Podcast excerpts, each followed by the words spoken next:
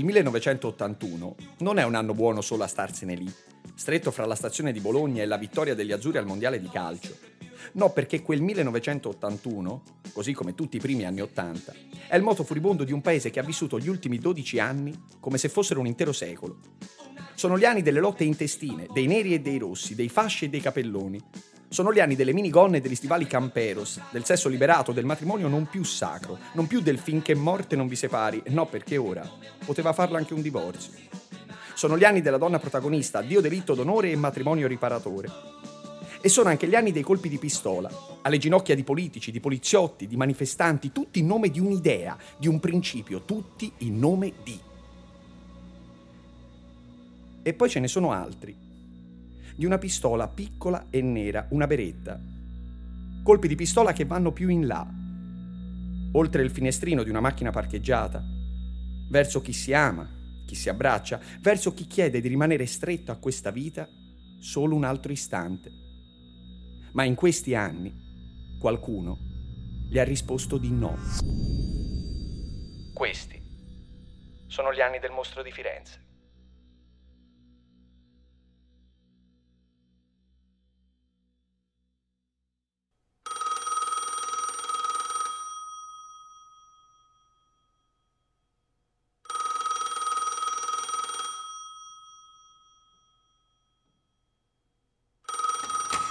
Ci si sentiva vulnerabili, in pericolo. Sì, ecco, ci si sentiva davvero in pericolo.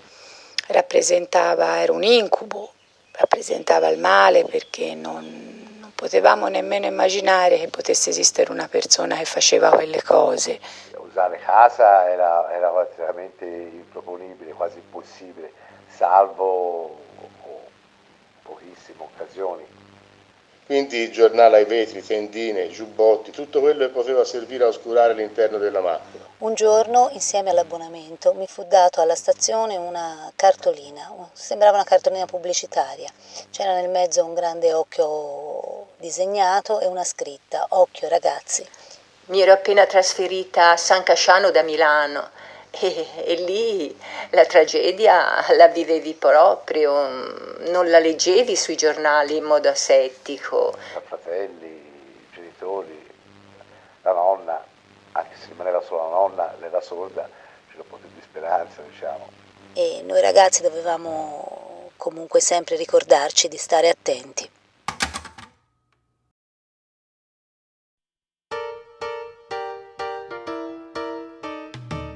E poi c'è un'Italia diversa. Legge TV Sorrisi e Canzoni, le piace Pippo Baudo, le piace Mike Bongiorno, le piace tanto la nazionale di Berzot, non le piace la Juventus del Trap. È contenta perché a Sanremo Alice ha vinto su Loretta Goggi ed è triste perché a una curva della strada di botto ha perso Rino Gaetano. La mattina scende in piazza a gridare contro la polizia, la sera va al cinema ridendo di fracchia la belva umana. Sarebbe anche uscito l'impero colpisce ancora, ma a quest'Italia ancora non può piacere. Per le strade si urla contessa, sotto la doccia si canta maledetta primavera. Albano e Romina piacciono più dei Pooh. E i Pooh piacciono più di Albano e Romina, ma in quella calda estate del 1981, in quel caldo 6 giugno, tra le verdi colline strette fra l'Arno e il fiume Pesa, in quella Fiat Ritmo 60 color rame col finestrino infranto, gira soltanto una canzone. Imagine.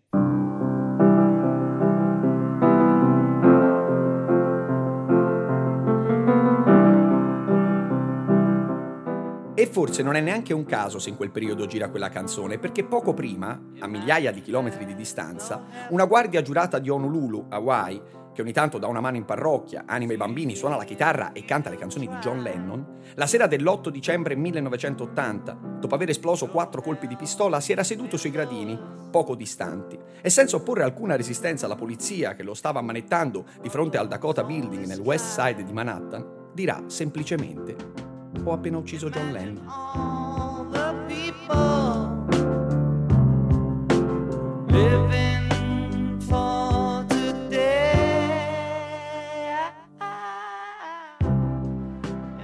Forse per tutto questo, quella musica, quella sera di inizio giugno 1981 gira in quella macchina. John Lennon è il nome sulla bocca di tutti, anche su quella di Giovanni che fischietta il noto giro di piano e guarda l'orologio. Non è troppo tardi, ci può stare una deviazione. Ha 30 anni, 9 anni più della giovane Carmela, a cui ora stringe la mano mentre svoltano dal ristorante Anastasia e iniziano a salire in quelle strade con tanto buio intorno, e ulivi pure. Si conoscono da pochi mesi, ma sono comunque intenzionati a fare le cose sul serio. Dopotutto lui tempo non ne vuole più perdere, ha un'età, un buon lavoro all'Enel e insomma tutte quelle cose che ti fanno dire che sì, ma sì, forse è veramente arrivato il momento di provarci. A lei va talmente bene che lo ha presentato alla famiglia ed è da lì infatti che stanno tornando dopo un'ennesima cena fatta di pressanti domande sul futuro, sui figli, sulle date. Anche Carmela, in quanto ha idee chiare, non scherza mica. Già lavora in una pelletteria e pure se ora vive a Scandicci, lei viene dal sud, da Nardò per la precisione, in provincia di Lecce, e certe cose là non sono mai considerate troppo alla svelta. È pur sempre il 1981. Via dell'Arrigo intanto perde l'asfalto. Guadagna in pietrisco e sassi non troppo grossi, diventando così il paesaggio naturale per appartarsi. Come spesso facevano alla roveta, in quella piccola radura rialzata rispetto alla stradina sterrata e con un cipresso nel mezzo. Giovanni aumenta la marcia. Tirando su un bel polverone si ferma, ingrana la retro e mettendosi di traverso si va a incastrare in un piccolo spiano sovrastante la strada sterrata. Accanto a loro solo un cipresso solitario. Ciò che le mura di casa dei genitori non gli concedevano, dovevano ricavarselo, come tanti, quasi tutti, tra i sedili di un'auto. Giovanni apre il cruscotto. Mazzo di chiavi, no, monete, dannazione, una cartuccia che l'abbia dimenticato proprio quella sera finché... Benedizione, ecco la scatoletta benedetta. Fruga, controlla, cerca, è vuota, la getta a terra, inizia a spogliarsi, si sbottona la camicia e si sfila i pantaloni, quel tanto che basta per non avere l'impedimento del cavallo a ostacolargli i movimenti. Lei lo osserva e ride del suo dimenarsi goffo per scampare agli ostacoli dell'abitacolo. Gli dà una mano, Dio solo sa quanto sia complicato spogliarsi in auto. Non vede l'ora di avere una casa tutta sua, dice complice delle sue risa. Poi un rumore. Nessuna casa tutta loro, nessuna risata, nulla più. Solo una luce che si avvicina. Vorrebbe girarsi Giovanni, ma non fa in tempo perché ormai quella luce è ovunque.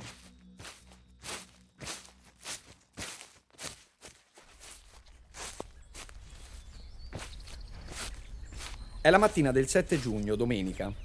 Vittorio fa il poliziotto, ma oggi è una giornata di ferie, e così ha preso il figlioletto ed è andato a fare un giro in zona Roveta, via dell'Arrigo, con la scusa di prendere un po' d'acqua al pozzo lì vicino. Il piccolo canticchia, salta, corre, non sta un attimo fermo, gioca a raccogliere margherite, in quella mattinata soleggiata fra tutti quegli ulivi. Il padre lo segue, mani in tasca e sguardo attento, insomma una normale domenica mattina. Passano accanto a una macchina color rame vicino a un cipresso su un rialzo della strada la sorpassano. La strada scende leggermente, però all'improvviso qualcosa gli si pianta nello stomaco. Hai voglia a camminare, non riesce a fare un passo, Vittorio. Si volta e riguarda con più attenzione la macchina. La fonte del suo improvviso disagio proviene da quel solitario veicolo color rame. Un uomo solo al suo interno, folta barba, camicia e catenina al collo testa reclinata, fermo, troppo fermo, che stia dormendo? Dice al figlio di avviarsi al pozzo, inizia a prendere un po' d'acqua, resta lì fermo, aspetta babbo. Si avvicina. Sì, resta fermo lì. Il primo colpo ha distrutto il finestrino in mille pezzi e colpisce Giovanni alla nuca. Neanche si era accorto del suo assalitore. Lei comincia a urlare, ma ormai non sente più niente. Un altro colpo alla nuca e uno al petto. Quella pistola è tanto vicina da sparare ormai da dentro il veicolo. Carmela si dimena, la colpisce al mento, al collo, agli avambracci, finché un proiettile arriva al dorso, poi le trapassa al polmone e infine il cuore. Ora è davvero il silenzio ovunque. Solo la musica continua a cantare di un mondo senza guerra e senza religione. Non sembra ci sia nessuno, ma vai a sapere con tutto quel buio. Una lama ha perforato per tre volte il corpo ormai senza vita di Giovanni, lontano da Carmela che da quell'auto è stata portata via, trascinata ed adagiata più in là. sotto la strada sterrata percorsa poco prima dai due innamorati, in auto, con le mani giunte sul cambio. Carmela se ne sta in mezzo a un campo incolto, gli ulivi intorno, la testa leggermente reclinata di lato, una collanina incastrata tra le labbra e gli occhi aperti, che non guardano più niente. Al braccio destro disteso e ancora addosso i vestiti che portava, tranne una parte dei suoi jeans, recisa con una lama, che poi le ha tagliato anche le mutande. Sotto a quelle, lì dove doveva esserci la pelle e il monte di Venere, non c'era più niente, solo la notte, che aveva portato via tutto.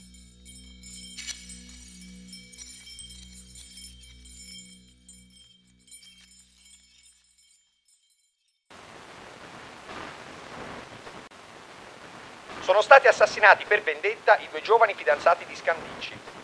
Così titolano i giornali del lunedì 8 giugno 1981. Questo perché in effetti il primo sospettato dell'omicidio è proprio l'ex fidanzato di Carmela Denuccio, con cui già in passato avevano avuto forti screzi. Tuttavia bastano pochi interrogatori per capire che il gesto è troppo atroce e tremendo per essere opera di un semplice fidanzato, abbandonato e geloso del nuovo amore. E allora?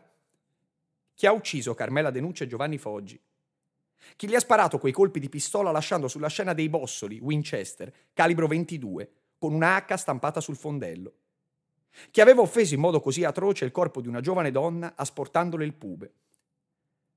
Fatto sta che, dopo pochi giorni dall'efferato crimine, entra in scena un autista della misericordia di Montelupo. Si chiama Enzo Spalletti e a tempo perso fa il guardone. Guardone ovvero chi si eccita nell'osservare soggetti terzi compiere atti sessuali senza sapere di essere osservati. E i guardoni, in quel tempo e fra quelle colline toscane, erano organizzatissimi. Ognuno aveva la sua zona, la sua porzione di mappa dove chi la gestiva arrivava anche a farsi pagare una sorta di biglietto d'ingresso per poter mettersi in poltrona, dietro un cespuglio, e spiare le coppie appartate. Questa sorta di clan era dotata di un linguaggio in codice. Si andava da metafore faunistiche a sigle di auto osservate, a strumentazione all'avanguardia. Microfoni direzionali per raccogliere i gemiti più preziosi, per poi passarsi dettagli erotici sulle coppie e appostamenti migliori di altri. I professionisti veri del settore si stimolavano portando dietro riviste porno o vecchi mangianastri che, messi sotto la macchina o sul ramo di un albero o comunque a ridosso dei due amanti, li consentiva dolci momenti di svago nei giorni seguenti. Avevano anche un luogo di ritrovo che effettivamente da via dell'Arrigo non era poi neanche tanto distante. Si chiamava Taverna del Diavolo. Ora è uno stabile ristrutturato con degli appartamenti, ma fino a poco fa, se si entrava dentro, ancora si potevano vedere i graffiti diabolici. Un diavolo con in braccio un forcone, danza fra le fiamme. Ecco, questo era il luogo di partenza e ritorno, magari per una colazione. Ed è proprio in questa taverna che, tra una domanda e l'altra, salta proprio fuori il nome di Enzo Spalletti.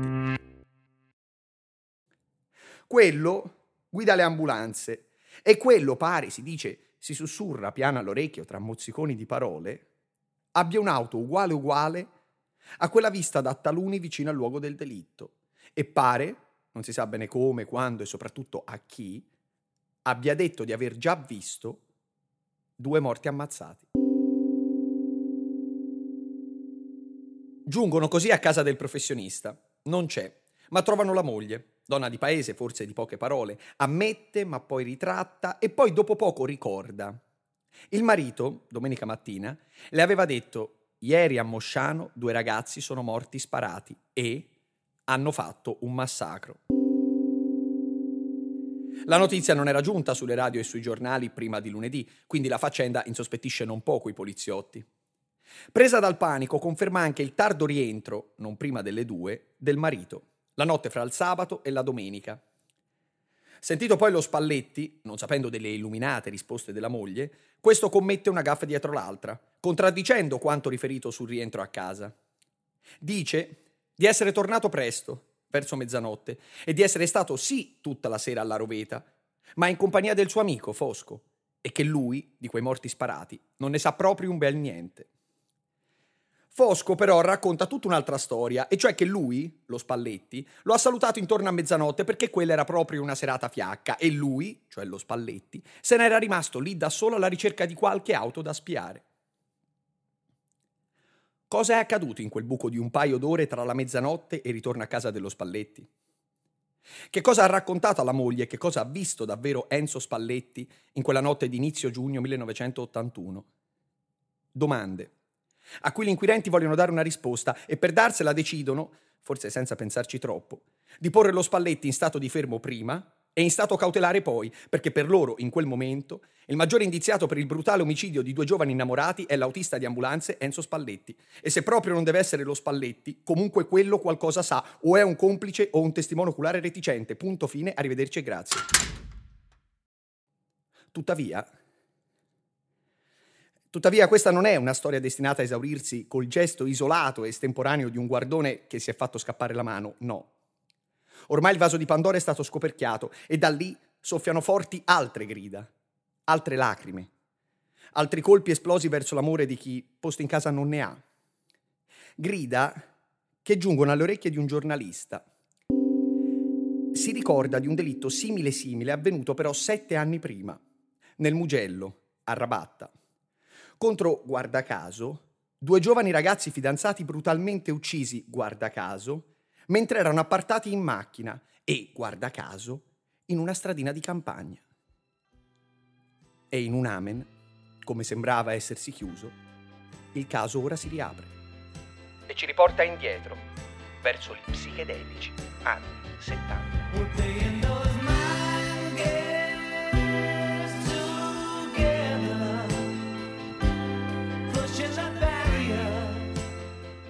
Nessuno, il mostro di Firenze, è un podcast realizzato da Caso Zero Media.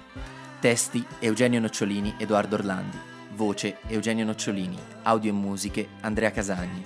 Si ringrazia per la copertina Giuseppe Di Bernardo, consulenza storica Francesco Cappelletti.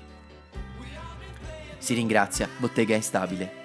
Per informazioni e mettersi in contatto con la redazione, scrivere a casozeromedia chiocciolagmail.com o seguiteci sulla nostra pagina Instagram.